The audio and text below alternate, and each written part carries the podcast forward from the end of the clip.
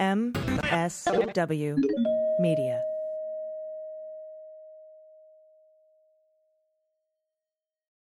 Hey everyone, today's episode of the Daily Beans is brought to you by my favorite daily nutritional drink, Athletic Greens. Athletic Greens is going to give you a free one year supply of immune supporting vitamin D and five free travel packs with your first purchase. Just go to athleticgreens.com slash dailybeans to take ownership over your health and pick up the ultimate delicious daily nutritional insurance. And we thank them for their support.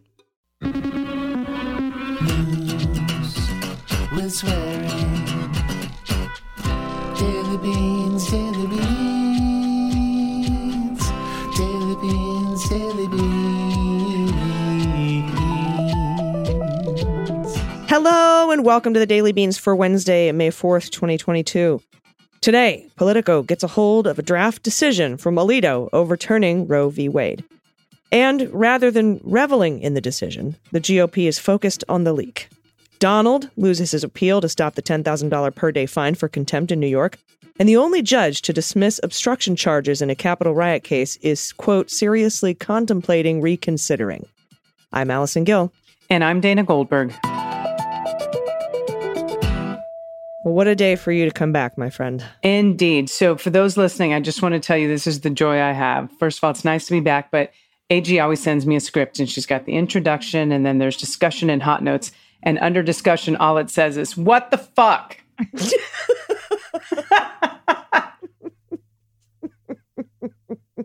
just so you get you get a little idea at home that's where we're going right now. And i agree what the actual fuck. It has been a um, hard 24 hours uh, for the women and and and trans men and anyone else who can carry a child or cares about reproductive rights or loves someone who cares about reproductive rights um, it's it's been a hard 24 hours. So i hope that you are having the conversations you need to have with those people who support you and our rights and as well as taking some time for self-care. But um ag it's just been a shitty it's it's it, this is shitty. It's shitty.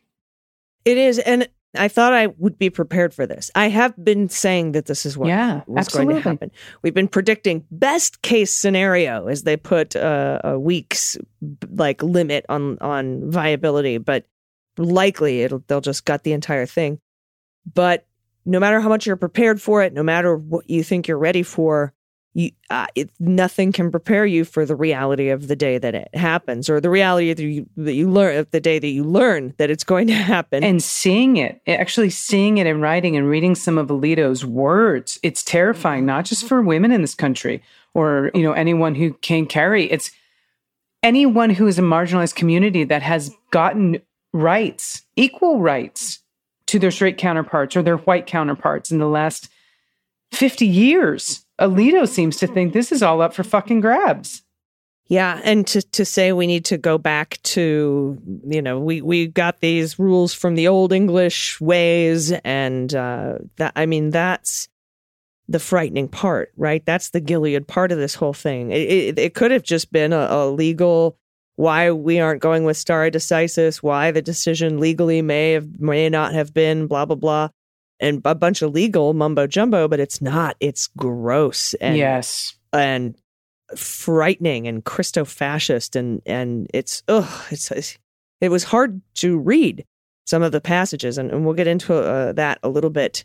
And we're also going to get into the fact that the Republicans are focused on the fact that it was leaked not what's in the story. Like you know I can't believe you broke into my phone well I can't believe I found pictures of you fucking my sister no we need to talk about how you broke into my phone you know it's- uh, It sounds very familiar. Last time I remember something like this in the country was when Trump found out that the New York Times broke the story about the Russian bounties on our soldiers' heads, and he wasn't worried about the bounties. He was very pissed about the story breaking, which is exactly what this feels like. Yeah, and we'll talk about the seeming coordination among all of the right wing pundits and Republicans and their language, and and that's fucking fishy to me. We'll talk about that. Absolutely. So we do have a lot to get to. We're going to leave a little extra room for discussion today, and uh, then we'll get to the good news because we definitely need it. And we will start with the hot notes. Hot notes. All right, the story that kicked this all off from Josh Gerstein at Politico the Supreme Court has voted to strike down the landmark Roe v. Wade decision, according to an initial draft majority opinion written by Alito, circulated inside the court and obtained by Politico. The draft opinion is a full throated, unflinching repudiation of the 1973 decision, which guaranteed federal constitutional protections of abortion rights, and a subsequent 1992 decision, Planned Parenthood v. Casey, that largely maintained the right. Quote, Roe was egregiously wrong from the start, it says. We hold that Roe and Casey must be overruled. This is what he writes in his document labeled Opinion of the Court. It is time, he says, to heed the Constitution and return the issue of abortion to the people's elected representatives. Deliberations on controversial cases have in the past been fluid. Justices can and sometimes do change their votes as draft opinions circulate, and major decisions can be subject to multiple drafts and vote trading, sometimes until just days before a decision is unveiled. The court's holding will not be final until it is published, likely in the next two months. The immediate impact of the ruling, as drafted in February, by the way, which is a signal to me that this wasn't leaked by anyone liberal or they would have leaked it in February, Uh, would be to end a half century guarantee of federal constitutional protection of abortion rights and allow each state to decide whether to restrict or ban abortion or criminalize it for that matter. It's unclear if there have been subsequent changes to the draft. No draft decision in modern history of the court has been disclosed publicly while a case was still pending. The unprecedented revelation is bound to intensify the debate over what was already the most controversial case on the docket this term. And like I said, Dana's going to be going over the focus on the leak and not the content in a minute. But Chief Justice John Roberts on Tuesday confirmed the authenticity of the Supreme Court draft opinion that would strike down Roe v. Wade and announced an investigation into the document's disclosure. Not an investigation into whether or not Judge Thomas should recuse himself because his wife is a seditionist, not an investigation into Kavanaugh's credible rape allegations, but definitely an investigation into the disclosure of this document, which he described as a singular and egregious breach of the court's trust. Yeah, no, can I tell you what is a singular and egregious breach of the court's trust? Every fucking thing you've done in the last year. Yeah. That's what. Not really. They've made some fine rulings, but this is just going to, they already had a 40% approval rating or something terrible. It's just going to be decimated. Quote, to the extent this betrayal of the confidence of the court was intended to undermine the integrity of our operations, it will not succeed. Roberts said in a statement, the work of the court will not be affected in any way, he added as he directed the marshal of the court to launch an investigation into the source of the leak, because that's the big problem here. Absolutely. And there's a few Republican lawmakers on Tuesday were celebrating a draft Supreme Court opinion that we just talked about that would overturn Roe v. Wade. Now, instead, they were angrily demanding answers to how the document became public in the first place. Okay? GOP leaders trained their fire on the breach of Supreme Court protocol that led to Politico's publication of the draft opinion by the court's conservative majority. And let's give it up to Politico for not saving this fucking information for a book, because that's what everyone else seems to be doing.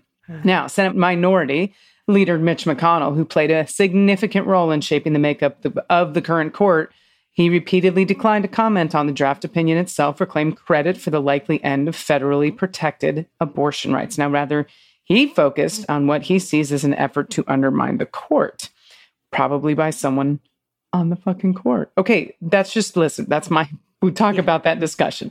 Though little is publicly known about how the draft opinion came to light or who might benefit from its disclosure, and some Republicans portrayed it as a breach of by a progressive clerk or justice hoping to marshal public pressure against the five justices linked to the document. Now, the, it's the latest in a string of Republican accusations about the sources of breaches in high profile matters, and that's including politically charged congressional and criminal probes. Yeah, like what you were just saying. Absolutely. Now, Republicans who have long hoped the court would repeal Roe's establishment of abortion rights demanded investigations, firings, and even prosecutions for the breach. So they're all up in arms. And Democrats largely took an inverse approach, acknowledging concerns about the breach, but pivoting quickly to the details of the opinion, which is what we should be focusing on.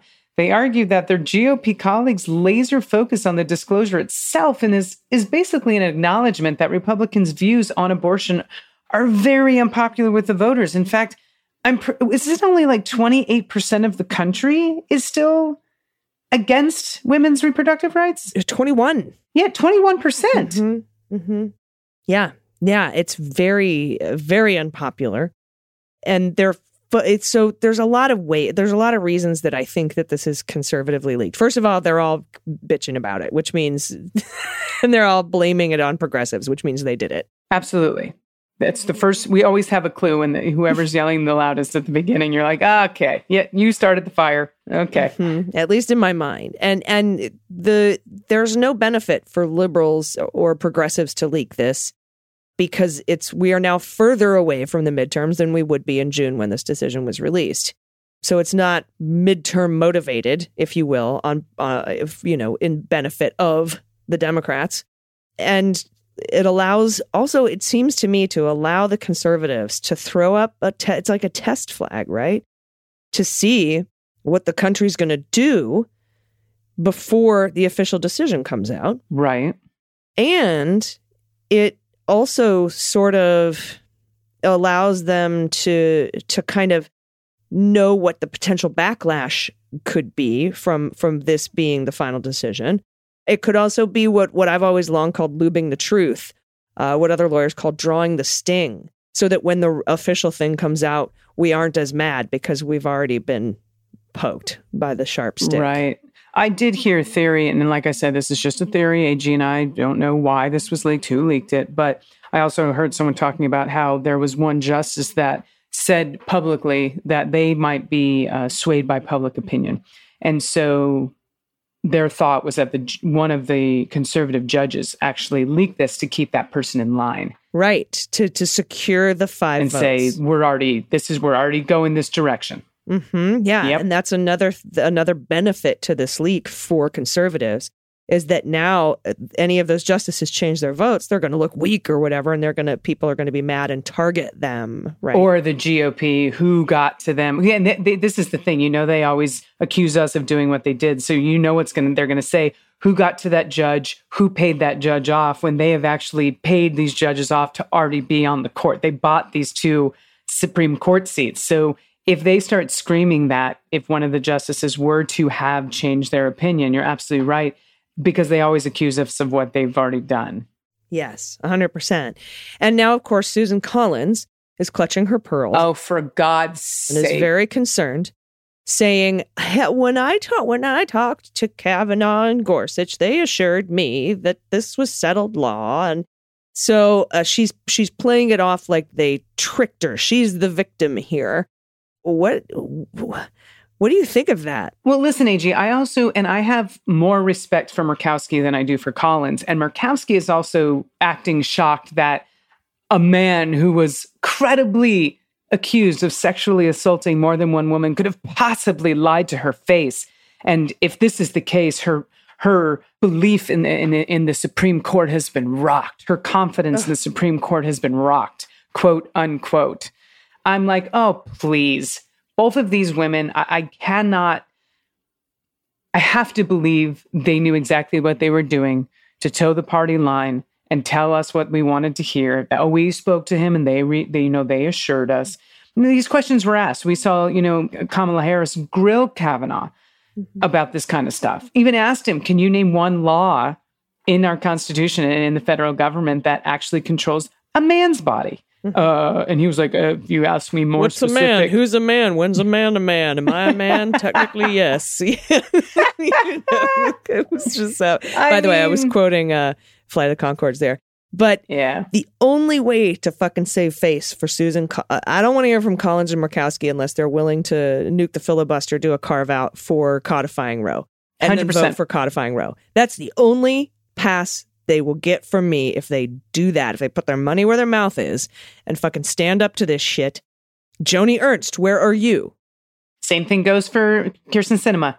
To putting out the statement, I've always fought for women's reproductive health. Fucking then get rid of the filibuster on this, carve it out. Mm-hmm. Put your money where your mouth is, because that's exactly what's controlling her mouth is money. Especially the shocked ones, the Collins and the Oh, I know. Oh, I'm shit. They Pearl just clutchers. how could I have not seen this coming? We all fucking saw it Yeah. coming. And you, if you're not okay, okay, are you that okay? Look, only way to save face on this, Collins, Murkowski, if you're listening, carve out the filibuster, codify Roe. That's it. It's the only way out, in my opinion. All right. And this one, next one is on you. Yep, yep, yep. Well, there's other news. There's other news happening, although it doesn't feel like it in my head and in my heart, but there is other news to get out there. And this is breaking news today. A federal judge said Tuesday he is still very seriously contemplating the government's request to reconsider his position on the obstruction charges hundreds of Capitol riot defendants are facing. To date, U.S. District Judge Carl Nichols, as we know, is the only judge on the D.C. District Court to dismiss charges of obstructing an official proceeding against any of the more 700 defendants now charged in the riot. In March, in an order, he dismissed the count against Garrett Miller of Texas, and Nichols relied on a narrow reading of the statute, 18 U.S. Code 1512C2, that would require a defendant to be accused of taking some action with respect to a document, record, or other object in order to corruptly obstruct the joint session of Congress on January 6th. Nichols stuck to that reading in February when he dismissed the same obstruction charge in the case with another defendant, Pennsylvania police officer Joe Fischer. None of Nichols's colleagues on the court have adopted his reading of the law, which was passed as part of a series of post Enron reforms in 2002. Since his ruling, however, dozens of defendants in other Capitol cases have cited Judge Nichols' decision in motions asking to have the obstruction charges against them thrown out. They've all lost so far.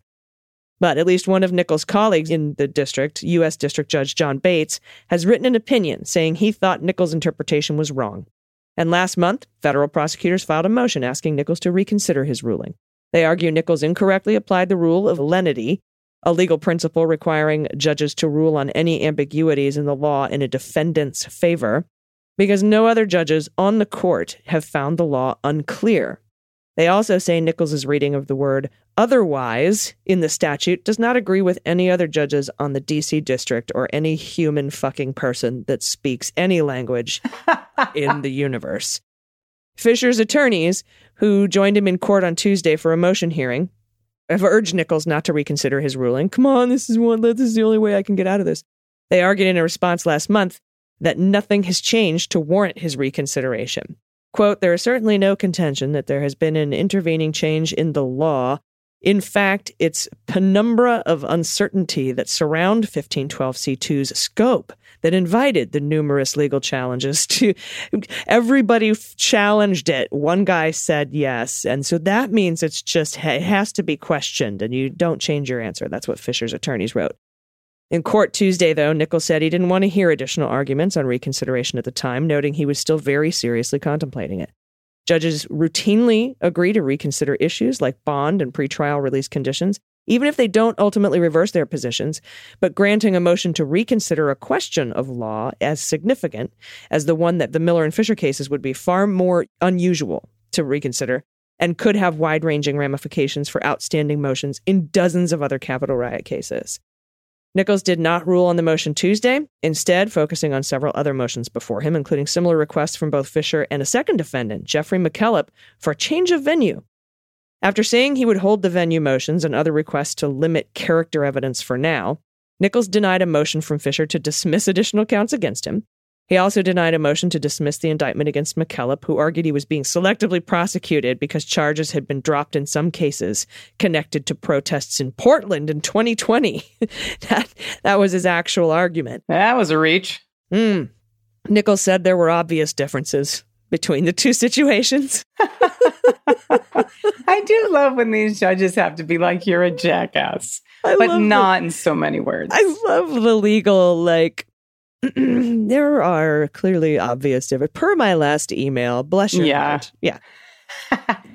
Finally, Nichols said he would issue a written order at a future date on the government's request to prevent McKellop from presenting a self defense theory at trial. McKellop hadn't yet indicated in court filings whether he intended to pursue self defense as an affirmative defense in his case, and his attorney, Kiyonaga, uh, said he didn't believe they they were obligated to tell the government of their decision on that either way. We don't have to tell you what our defense is. Now, Webster, the former New York police officer convicted Monday, who we talked about, unsuccessfully argued self defense in his case, and he was convicted on all six counts, including assaulting an officer. Another guy has been sentenced for assaulting an officer, but that guy pled guilty and was very cooperative and remorseful, and he got 63 months. So Webster is, yeah, not going to get 63 months. it's going to be much higher, I think. I think that'd be fabulous. All right. And one good news story before we get to the real good news. A higher court has rejected an appeal by former President Donald Trump to purge a civil contempt of court ruling and the $10,000 per day fine that comes with it. Now, the appellate division on Tuesday denied former Trump's motion former Trump's motion. I still think he should be a former Trump, but I understand why the sentence was created that way. former Trump's motion to stay the order that held him in contempt of court for refusing to respond to the New York Attorney General's subpoena. Now, the contempt order stands, and with it, the daily $10,000 per day fine Trump is supposed to pay until he either turns over responsive documents or convinces the judge he thoroughly looked and doesn't have any. We know he does. Check the plumbing. It comes after a New York judge on Friday denied a similar motion from Trump's legal team to purge the civil contempt of court ruling. In that ruling, Judge Arthur Engoron held Trump in contempt for failing to comply with the subpoena for evidence in the state attorney general's civil investigation into his business dealings. So I'm glad every person that has come up to this has said, no, no, no, we're rejecting your appeal. We're rejecting your appeal. We're rejecting your appeal. No, will we take a check? Absolutely not. yes and and yeah not from you and uh, interestingly i had i had put out a tweet that trump was appealing this and i said how long before the court tells him to shove it and everyone's like oh like you know a couple minutes who knows and it was 22 hours it, t- it took That's 22 beautiful. hours for the court to say nah nah bro Yeah. you, you still owe 10000 a day uh, bye-bye all right. Thank you for that story, Dana. Uh, that was a, a little bright, shining uh, beacon of, of good news in this uh, in this day of, yes. of news. And may the fourth be with you. I, the, the- we're recording this on May third, so fuck May third. May the fourth be with you. And uh, we'll be we'll be right back with the good. That should be the new saying. Fuck May 3rd. May the 4th be with you. yes. All right, everybody, stick around. We'll be right back. After these messages, we'll be right back. Hi, everyone. It's AG, and today's Daily Beans is brought to you by AG. That's Athletic Greens. They bring you the very best and convenient daily nutrition.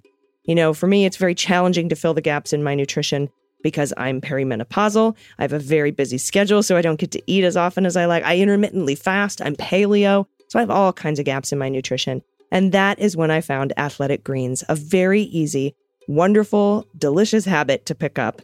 It can make your daily nutrition hassle free. One scoop of AG1 from Athletic Greens provides complete daily nutrition.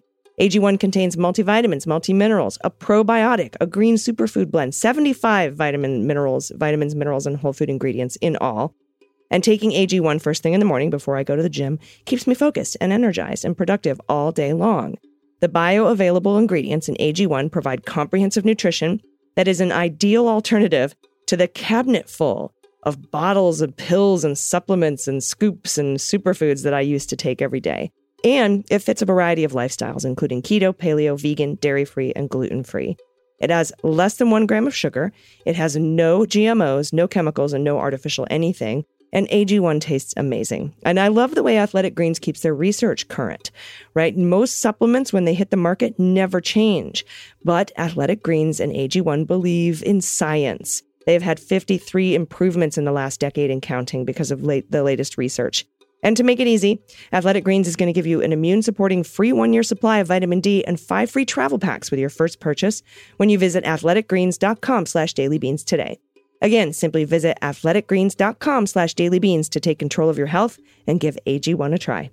Hey, I'm Ben Meiselas. I'm Brett Meiselas. And I'm Jordy. And we are the hosts of the Meidas Touch podcast, the top rated, top watched political podcast for pro democracy content. Each week, we do multiple episodes where we break down the political issues of the day here in the United States and abroad as we fight for democracy. Isn't that right, Brett? That's right, Ben. We've had conversations with some incredible guests like White House Chief of Staff Ron Klain, Beto O'Rourke, DNC Chair Jamie Harrison, Glenn Kirshner, Mary Trump, celebrities like Deborah Messing, Alyssa Milano, Michael Rappaport, and more. So subscribe to the Meidas Touch podcast wherever you get your podcast. That's the Meidas Touch, M E I D A S T O U C H podcast. Jordy, anything to add? Shout out to the Meidas Mighty. Everybody, welcome back. It's time for the good news. Well, we'll float on. Good news is on the way.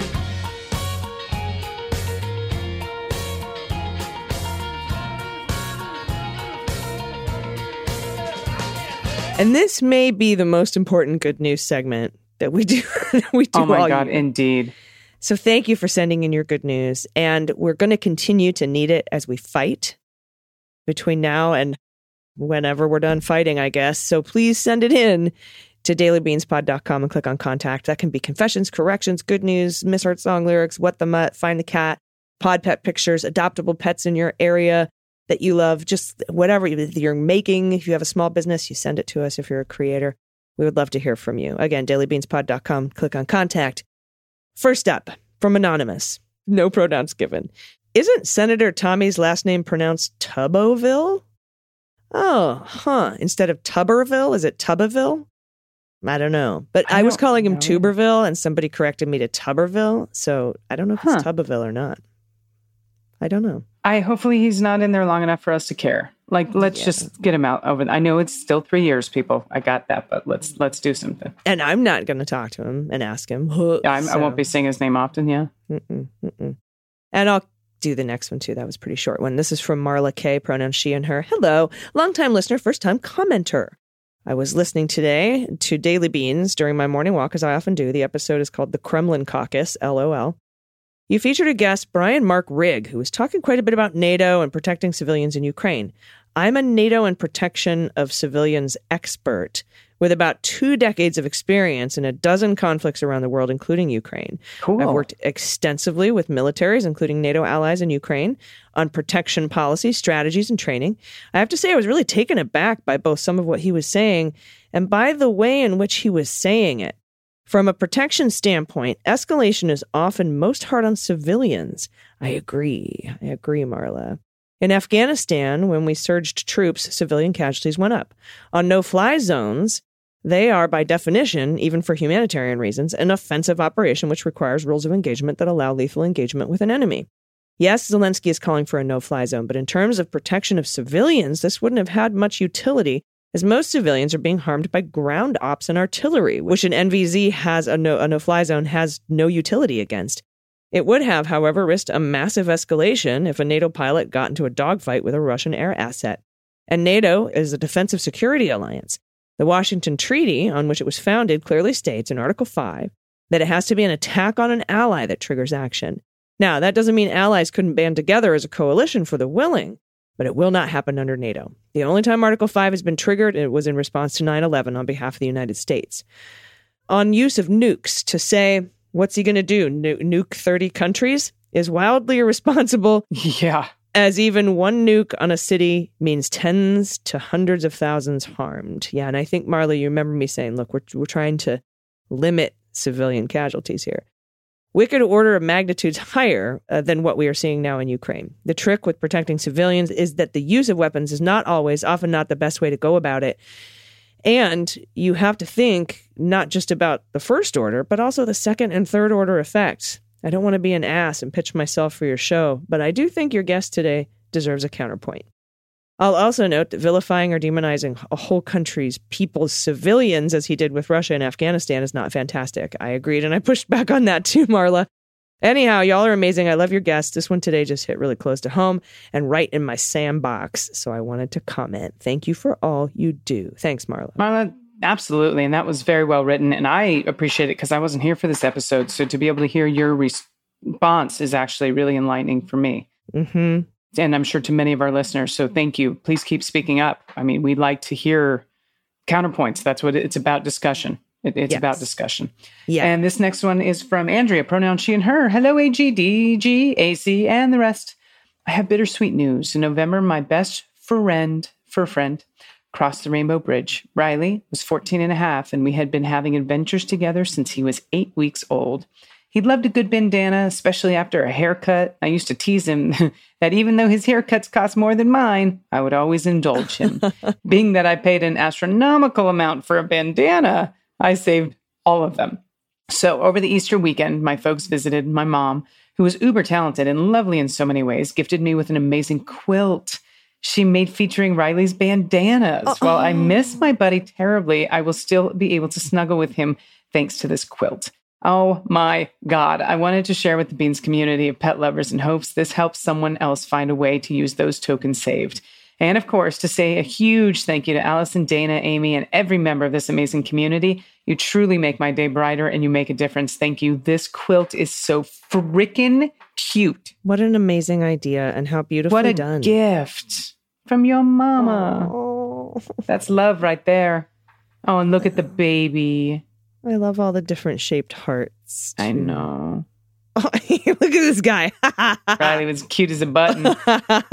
he looks smug AF, dude. He's like, mm-hmm, I'm Riley. Oh my god, he's adorable. the one on the green towel, he's like, yeah, I'm Riley. What? Oh, he's so adorable. Thank you so much for sending that in, and that quilt is amazing. Next up from Dr. Steve, pronouns he and him. Dr. Steve. Greetings, Leguminati. First off, I want to thank everyone at MSW for getting us through the last few years. While the former guy, who lately I just call the orange shit gibbon, is out of the White House and we're on the precipice of justice, we still appear to be hurtling toward the Christo fascist state of Gilead. That's the handmaid's tale. And while most days I want to scream into the void, your show provides a much needed anchor of sanity and focus. I'm inspired by all the great work that the podcast guests, as well as fellow listeners, are doing, and it fires me up. It feels great to be part of such a badass community, and you help me turn the rage into helpful action. So thank you for that. That's awesome, Steve. Excuse me, Dr. Steve. Good news. I wanted to share the good news that as of August 1st, I'm starting my first job outside of medical training. I'm a pediatric allergist immunologist. It's been a weird few years in medicine. and we'll be moving back home to Michigan. I get to be a professor, cue Professor Farnsworth. Good news, everyone. It's it's a suppository. And teach medical students and residents while also seeing patients, which is a great mix for me and honestly a dream job. I was very lucky to be in a position to make it happen, and I'm very excited to start. The move puts us very close to both me and my wife's parents, which brings the family much closer, which is a good thing. The kids will get to spend more time with their grandparents, and my wife and I can escape the house a little more often. Yes. We have no pets for pet tax due to being in a rental that prevents it, but we hope to bring a fur rescue into our lives after the move is done. But please meet Jinx, a lovely pit bull terrier mix who is a very good girl. And if you're in the Kalamazoo, Michigan area, you can take her home. Oh my goodness. And here is a link in the show notes. Keep up the good work. Much love and the best of vibes. Look at this baby girl. Hey, gee, look at the baby. Second picture. Oh, Oh, hello. That's a good girl. Very good girl. Thank you so much for this. All right, this next one's from Anonymous, pronouns she and her. I had plans for what I was going to submit as good news. My upcoming class with my nonprofit, Generation Data. My nonprofit. Ah, the class is called Generation Data. Uh, my silly superpower, sealing 20 envelopes a minute, complete with video footage. But last night's leak means there isn't time to prep something great. Instead, I'm letting you know about ways listeners can help that they may not have thought of. This is wonderful. One is being supporter housing, which is letting a staff member stay in a spare bedroom during the campaign. With rent skyrocketing, this is more helpful than ever and could save a campaign $1,000 a month if they don't have to put someone up. Free housing means staffers don't have to be paid as much since they won't have a huge expense. And getting an affordable six month lease in some areas may not even be possible. Generally, we are the kind of house guest slash roommate who isn't there, very low maintenance. Though it would depend on if the staff member is working from home, as is more common now than it used to be. It's also a great way to get the good tickets to events. now, another thing is to donate office furniture. It doesn't have to be fancy. I've worked on a lot of folding tables and card tables. Decent office chairs are also really appreciated. Also, a fridge and a microwave means staff can spend a fraction as much on food at the grocery store as they would getting takeout. Put your name and phone number on them for easy return in November. Speaking of food, campaign workers sometimes go weeks without anything homemade. Bring in a meal once a week and you will be their favorite. Ask about dietary restrictions for staff ahead of time. I've been told campaigns are having trouble hiring enough staff this year. If you or anyone you know would be interested, please apply. You don't need a lot of existing skills, just a desire to help, the ability to work very long hours, and some people skills. We can teach you the rest. It's a good job for someone who just graduated, either high school or college, especially if they're able to relocate. Even if you don't live in a swing state district, you might be able to help with one nearby. Don't neglect state reps races. That's where the decisions on your state laws about abortion will be made. Hmm. That's a very important statement. I'm going to repeat that sentence. Don't neglect state rep races. That's where the decisions on your state's laws about abortion will be made. To help with housing and office furniture, contact your county party. They can connect you with the campaigns. To apply for work, look at gainpower.org. That's G A I N power.org. It's the largest job board for progressive jobs. To find a place to volunteer with canvassing or phone banking, look at mobilize with a Z dot US. Mobilize dot US. It's a platform where you can put in your zip code and find events near you, including for candidates you might not have thought of. Knowing this day was coming doesn't make it any easier, but it all comes down to what we do in November. That is true. And thank you, Anonymous, for all of that information. What a great submission. Thank you for that. Absolutely. And anything, yeah, mobilize.us. I know we've been talking about that. We did that in 2020 and 2018.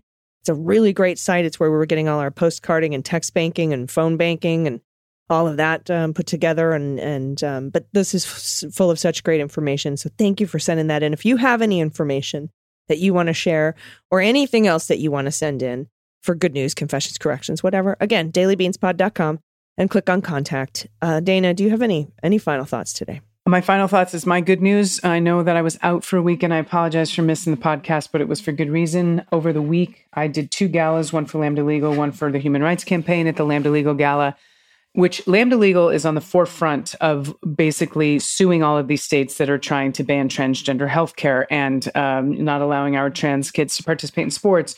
But this is going to go further. But I'm, I'm grateful and happy to say that I raised $450,000 for Lambda Legal on Thursday and another $50,000 for the Human Rights Campaign on Saturday. And so anything you can do to help organizations right now that um, have to do with women's reproductive rights or trans men and their reproductive rights, anything that has to do with a human that can carry a child, if you have a few dollars to give, research, find the organizations. AG and I probably don't know enough yet to talk about the ones that we support, but hopefully as time goes by we'll have those on our on our brains so that's that's my good news. And and just for my final thoughts do something small. It's going to be a ripple effect. Don't think you cannot make a change. You can. Yes, the way out of it is through it. indeed. And the way through it is through the ballot. So we have to do everything that we can between now and the midterms. indeed. And and it's this this election won't save us. It's gonna this is ongoing. yes So just please know that. And uh, if you need to take a break, take a break. We'll pick up the slack for you. And I know you'll do the same for me. And we'll be back tomorrow with more. Uh, until then, please take care of yourselves. Take care of each other. Take care of the planet and take care of your mental health. Vote blue over Q. I've been AG, and i've been dg and them's the beans. The Daily Beans is written and executive produced by Allison Gill with additional research and reporting by Dana Goldberg and Aimee Carrero. Sound design and editing is by Desiree McFarlane, with art and web design by Joel Reeder with Moxie Design Studios. Music for The Daily Beans is written and performed by They Might Be Giants, and the show is a proud member of the MSW Media Network, a collection of creator owned podcasts dedicated to news, politics, and justice. For more information, please visit MSWmedia.com. MSW Media.